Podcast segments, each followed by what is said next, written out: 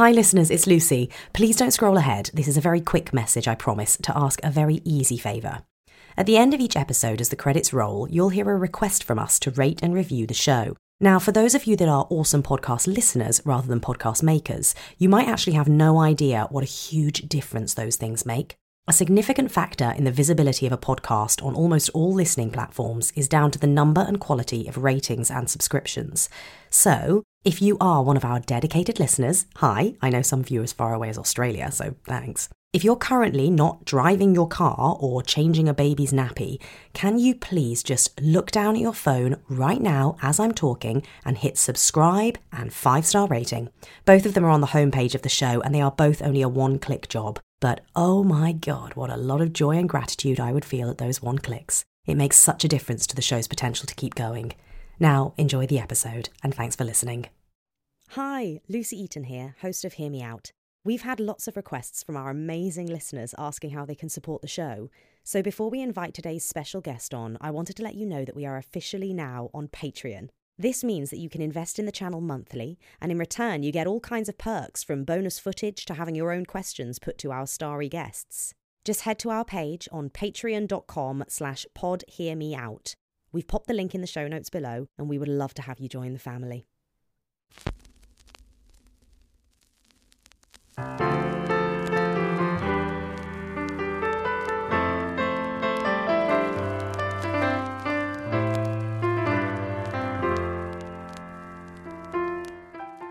You're about to hear a brief conversation with an incredible artist. Part autobiographical journey, part literary analysis, and part late night chat in the theatre bar. This is Hear Me Out. And I'm your host, Lucy Eaton. Please welcome to the stage Sanjeev Bhaskar. I'd started off by thinking, well, you know, I really haven't seen very much theatre at all. And I certainly haven't done, I think I've done four things on stage ever. Um, so I certainly haven't done very much. And listening to the uh, other episodes in the podcast as well, people were just so eloquent and the depth and the choices were superb. And then I thought about, um, I made a list for things I've seen.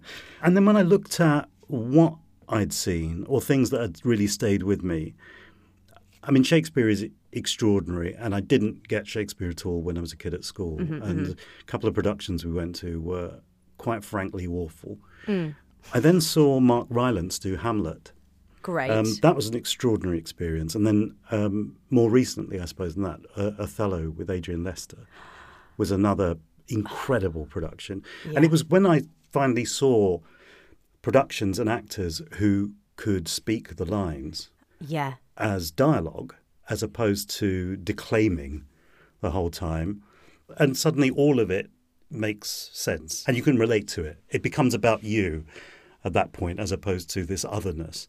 Yeah. And I think that was the thing with me with arriving at something to speak to you about, which was that, you know, as a kid of Asian background born here, uh, with no sort of culture of going to the theatre, it really was television and films. And most television and films, and I loved old movies, was that in a way, it, because I already didn't fit in, in order to access those stories to make them my stories, I had to take my kind of uh, cultural heritage out of it.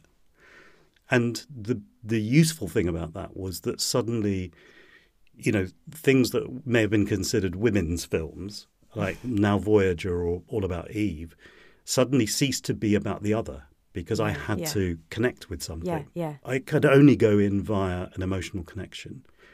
It was only until I saw East is East on stage by Ayub Khan Din that I saw something that resembled on stage in English a very, very personal experience. And so that's what I think is for me was so important about the play or seeing the play Yeah, yeah. was because it was this came out about 96 97 something like that and that's when i started so goodness gracious me which was a sketch show that i did which was the first thing i did Mm. You know in my mid thir- i started in my mid 30s so i was very late to Which is very reassuring to a lot of people out there, I think. i hope so You're the type of story that we all cling to. You know, it's like, okay, you know, you don't want to hear Yes. the stories about the people who come straight out of drama school and rise to success. That's not helpful. Well, it's kind of so. Yes, if if you're out there in your mid thirties with no experience and very little talent, you too can have a career. it's it's possible. I'm here. I'm flying the flag. hey. Um, so that that's why East is East. I think was was particularly important to me because suddenly I saw something that I didn't have to exclude my cultural experience from Yeah. in order to connect with it. That's really interesting and actually really hits on something which I think certainly the I was about to say just like the white community, but also the white male community are so quick to look at plays about other cultures and be like, well, that is another culture. What relevance does it have to me? type thing. And your story is, again, great at just reaffirming this idea that, like, there is a way into all stories. I think the the difficulty with with people watching anything is that they immediately, once it becomes about the other, and you can say, "Well, I enjoyed it; it was great," but if you're thinking it's about the other, then it's not your story anymore. Yeah. And so, you know, my th- whole thing about diversity, especially in Britain, mm-hmm. it's it's not just about cultural diversity; it's also about gender, and it's also about regional. Mm-hmm. Mm. Because I I wouldn't watch something like Trainspotting and think, well, that's not about me. I mean, I'll I'll look at it, but it's not about me. It kind of has to be about me because that's the only way that I'm going to feel anything. Otherwise, I'm just watching. I'm, out, I'm at the circus. Yeah. and, and that's why the breakthrough with Shakespeare was was kind of important because initially, because of the language, because of the meter, because of Yeah. the stories themselves, it's absolutely nothing to do with my. Not, yeah, there's nothing that I could reach for. You're not a Danish prince. I I could be. I could be. You're not a fairy in the woods. I well that that I definitely have Sometimes. but it's it was it was that, and so suddenly when there were people Yeah. who were actually feeling the words rather than just saying the words, yeah. It stopped feeling like like mimicry. Yeah. Back to East is East. Back so East when was it that you, or where did you first see it? Uh, I think I saw it at the Royal Court. So um, I had gone to a theatre writers workshop Mm-hmm. at which Ayub Khan Din was there. Oh, amazing. And he was talking about thinking about writing a play. I mean, he's a terrific actor as well. But he was thinking about writing a play based on his own experiences. And I got chatting to him, and he kind of talked about the fact that his, his father was Pakistani, his, his mum was English. Yeah. He was one of seven kids. Right. And then just related some of the the, the world that he'd grown up in, in in Salford. Yeah. And I remember thinking when he was talking about it, I was thinking, wow, this is going to be great. But it felt like a series of sketches Okay. because they were amusing and we were in a social situation. And I think that when the play came out and then subsequently the film, which did very well, it was far richer than that. And I think it was, you know, he he managed to kind of have those elements of comedy and brutality and tragedy uh, and the feeling of being trapped, you know, in the space of this one play, which to me were, were things like I'd I'd felt or seen in other plays. Yeah. But he had that there, so the, the kind of uh, slightly darkly comic, not not quite in the same way as as someone like Joe Orton. Mm-hmm, mm-hmm. He had those kind of elements in mm. there, but a playfulness, which was almost like you know Noel Coward, and it was it was you know he'd poured all of his abilities into telling that story, and one of the perennial things for me, I mean, he, despite being born in West London and brought up here, is that question of where do I fit in? Mm-hmm, who's my people? Where where is home for me?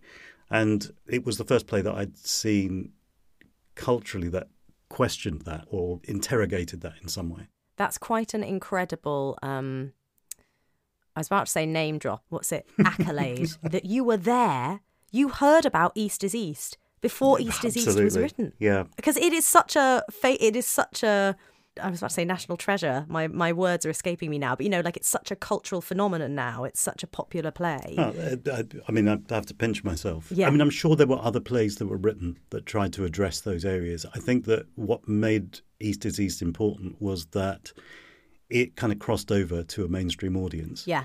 It ceased to be something incredibly niche.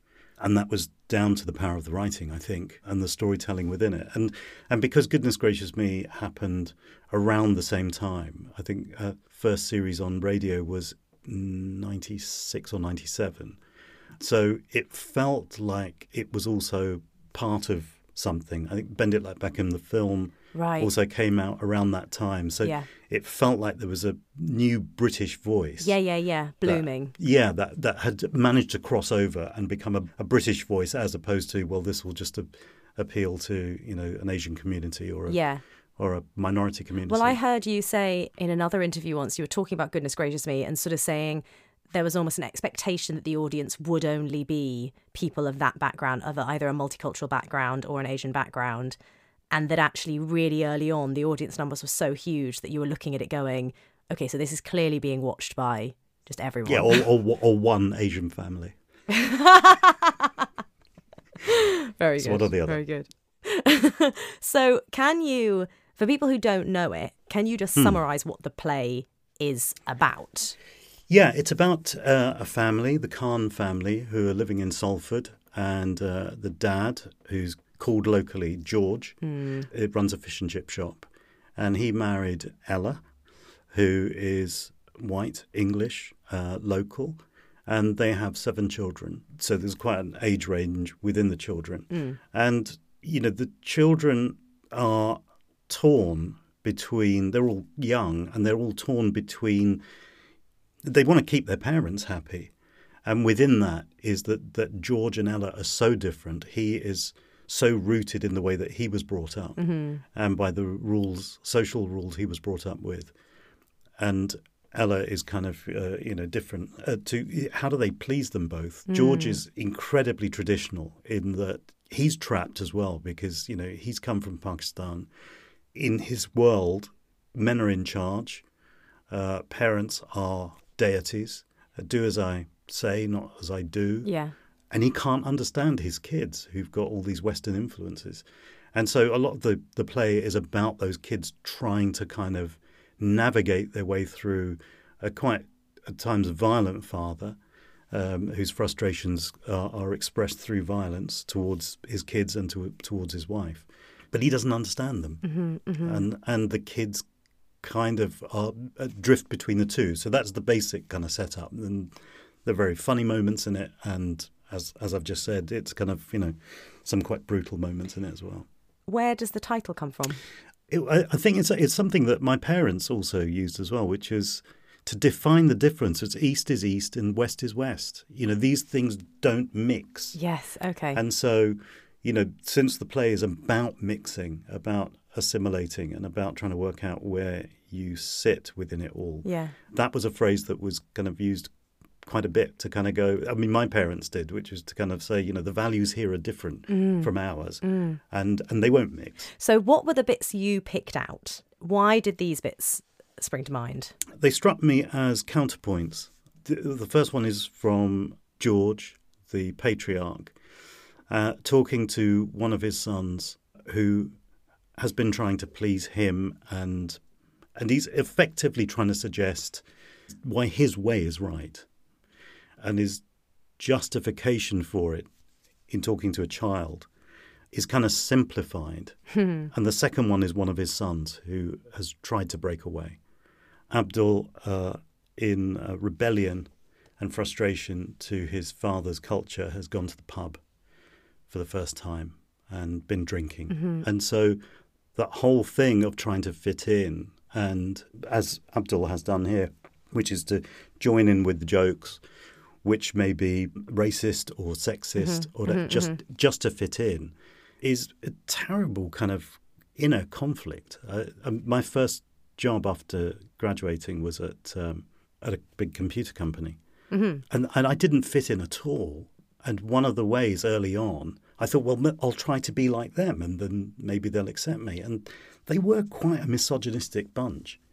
and it was that awful thing of sitting there with a drink, laughing with them at stuff that I found repellent. Yeah.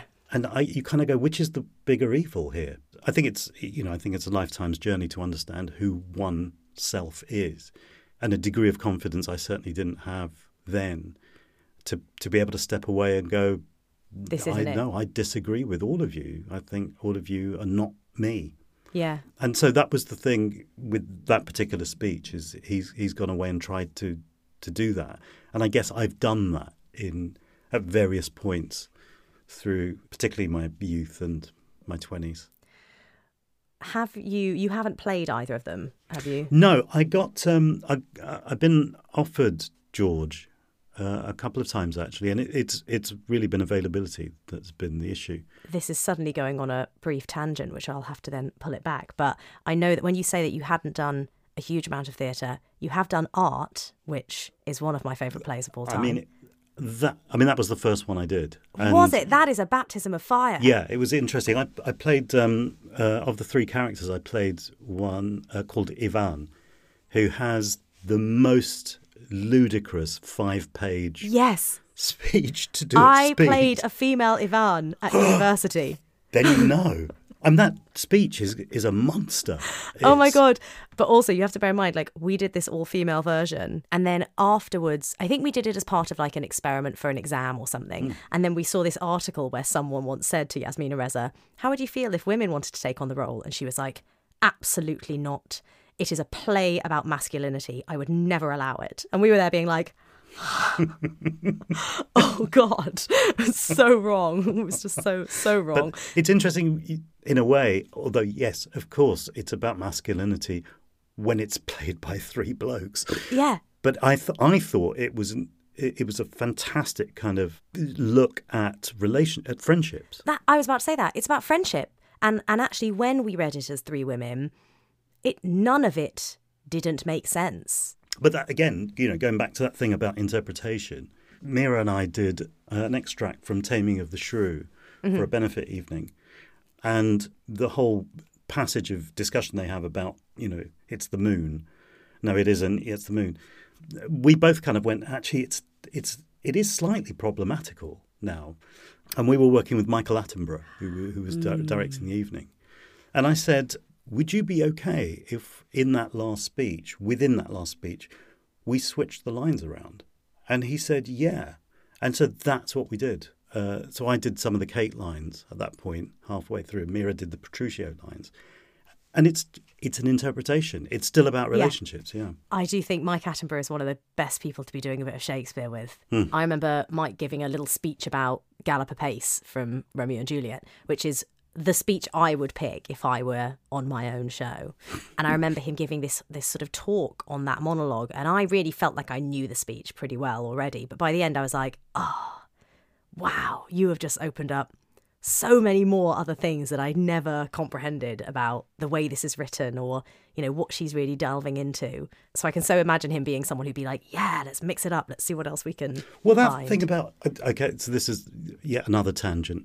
But um, the only other time I've I've kind of performed any Shakespeare on stage was at the Globe, and again it was a benefit evening for the Prince's Trust, and I was doing Bottom, Waking Up from the Dream, Brilliant. and I didn't know it. I didn't know the context of it at Mm. all. So I'd learnt these lines. We had the you know the the uh, uh, audience was queuing up to, to to come in. I was on the stage not knowing the speech, with uh, uh, the director with his head in his hands, and there were lots of amazing people who were doing extracts from from different things. And we Yeah. kind of went into the uh, dressing room. And I sat there looking at this speech and going, okay, snout and starveling and flute and they're people, and methinks I was, methinks I had.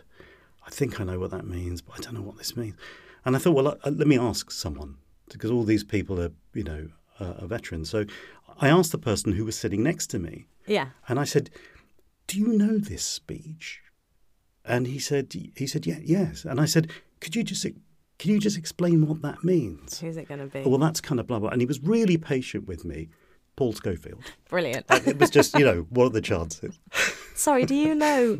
yes. But you, are you familiar Do you with know this Shakespeare? Shakespeare? I mean, you seem very old, so maybe You you, seem do know. wise. Yeah. um, so I just got the best teacher, and it is Oh. going back to what you were saying about uh, Mike Attenborough. Is if you've got somebody who kind of understands it and wants to impart and and play with it with you, it is just the greatest gift. Yeah. And then I walked out onto the. Um, I was terrified, and I, I walked out onto the stage of the Globe, and suddenly thought they were the groundlings. I thought, what the hell are people doing down there? That's apparently the most magical thing. I've never performed at the Globe, and I would love to do a Globe show because apparently it is such an odd experience having the audience. Well, it suddenly there. struck me that that particularly because it was a comical speech, that actually what I was doing was somewhere between a play as I understood it and stand up. yeah, And suddenly it was uh, your relationship with the audience rather than that very traditional proscenium kind of there's all the people facing you. It suddenly changes and suddenly Yeah. you're talking to the people. yeah, yeah. I do want to get back to East is East, but I would also like to ask you just briefly about the speech that you first came to me with, which I batted away sort of because I was like, this is not theatre. Um, but it is actually a direction that I would love this show to be open to going in. I would love my guests to be able to discuss this sort of work. So please, can you tell the listener what your first speech choice was? Yeah, it's it's the final speech uh, by Charlie Chaplin in the film The Great Dictator, and I think it's it's quite a theatrical speech actually because it is a monolog There were lots of interesting things about it. First of all, I watched it when I was very young. Secondly, about it, it itself is you know Chaplin is known for silent comedy, and so this was his first you know feature length talking film, which which he wrote, and also he became you know one of the the, the iconic images of the 20th century is Chaplin's Little Tramp, and this film, The Great Dictator, was the last time he played the little tramp character on screen. Right. And the whole film is about this uh, a Jewish barber in Germany, Charlie Chaplin, in his little tramp guise, um, suddenly being mistaken for Adolf Hitler, a Adolf, Adolf Hitler-esque kind of character called uh, Hynkel. And the very last speech is him talking to the massed crowds uh, about how how humanity is the most important thing, and you know we we can't be swallowed up by mechanization and things that make us our lives easier if we lose our humanity. And halfway through this speech, where he's addressing the crowds, he then just addresses the camera directly and just throws that, breaks the fourth wall, and throws everything down as a personal plea. And I thought that was just extraordinary, given who he was, Yeah. where he came from, what he'd achieved, and then in, in a slightly perhaps innocent way, um, stripping it down to something really basic. And I th- I, that's why I thought it was amazing. Brilliant one. And the Chaplin estate have been so nice and sent us a little recording. The power to create machines, the power to create happiness. You, the people, have the power to make this life free and beautiful, to make this life a wonderful adventure. Then, in the name of democracy, let us use that power. Let us all unite. Let us fight for a new world, a decent world that will give men a chance to work, that will give youth a future and old age a security. By the promise of these things, brutes have risen to power, but they lie. They do not fulfill that promise. They never will. Dictators free themselves, but they enslave the people. Now let us fight to fulfill that promise. Let us fight to free the world, to do away with national barriers, to do away with greed, with hate and intolerance. Let us fight for a world of reason, a world where science and progress will lead to all men's happiness. Soldiers, in the name of democracy, let us all unite! Is there a character in East is East? I know that you said that George is the one you've been asked to play a couple of times, but is there a character when you've seen it that you have felt most personally connected to?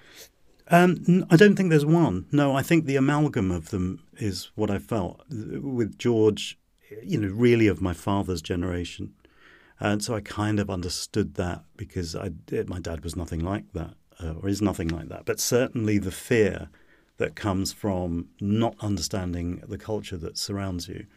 It's the fear of the other again, uh, thinking that you you'll lose something of yourself, and particularly once you have kids, then you know you worry anyway about you know what's influencing them and how they're going to turn out. So it was bits of that that I recognised. I think it was recognition more than more than anything else, but certainly amongst the kids, um, the speech that I picked from Abdul, particularly, that was something that, that in some form or another had crossed my mind. Would you like to read that speech? I'll do the Abdul speech. Great. Uh, so Abdul is talking to his brother, Tariq. Mm-hmm. No, you shut up, Tariq. You're right. I was pathetic. Tonight in the pub with the lads. We sat drinking, telling jokes, playing music, telling more jokes. Jokes about sex, thick Irishmen, wog jokes, chink jokes, packy jokes. And the biggest joke was me, because I was laughing, the artist. And they laughed at me because I was laughing. Seemed like the whole pub was laughing at me. One giant grinning mouth. I, I just sat there and watched them, and I didn't belong. I was crying, crying so hard I couldn't catch my breath. So I ran and kept on running. When I got home, my dad was here praying. I watched him, Tariq. And it was right to be here, to be a part of this place, to belong to something. It's what I want. I know my dad will always be a problem, but I, I can handle that now. Perhaps I might make him change. But I don't want that out there. That's not who I am. It's as alien to me as Dad's world is to you. It's so what you say about, like, I mean, I know he's saying there coming home felt right, but it's that sense that nowhere seems to feel super comfortable. Yeah, it, it's it's exactly that. And this is the thing about finding your tribe is that Mm. your community. And it was only actually when I started acting and writing that I thought I found my community. This is my mm-hmm, mm-hmm. tribe. It's mm-hmm. people who are uh, creative and open and looking to communicate and looking to connect. Mm. That's my people. It's not people who have a similar name or a similar background or a culture or whatever, because it's it's something I've said to the students at Sussex University, where I'm chancellor, which is that I've had the good fortune to meet complete idiots from every religion, every age, every gender, every kind of uh, uh, political persuasion. But I've also met really great people from all of those as well Yes. and so it you know that language of creativity uh, of art generally is is where I kind of found my tribe. You know, I regard you as part of my tribe. I regard you as part of my Oh well, that's really lovely. Thank you. Hear Me Out is a Lucy Eaton Productions podcast. Music composed by Tristan Kay and artwork by Rebecca Bright. Our heartfelt thanks to the estates and license holders that allow us to read our guests' speech choices. If you've enjoyed what you've heard, please, please subscribe, rate, and review. You can follow us on social media at Pod Hear Me Out and enjoy visual clips of the interviews on our YouTube channel. Finally, if you would like to support Hear Me Out, go ahead and click the Patreon link at the bottom of the episode bios.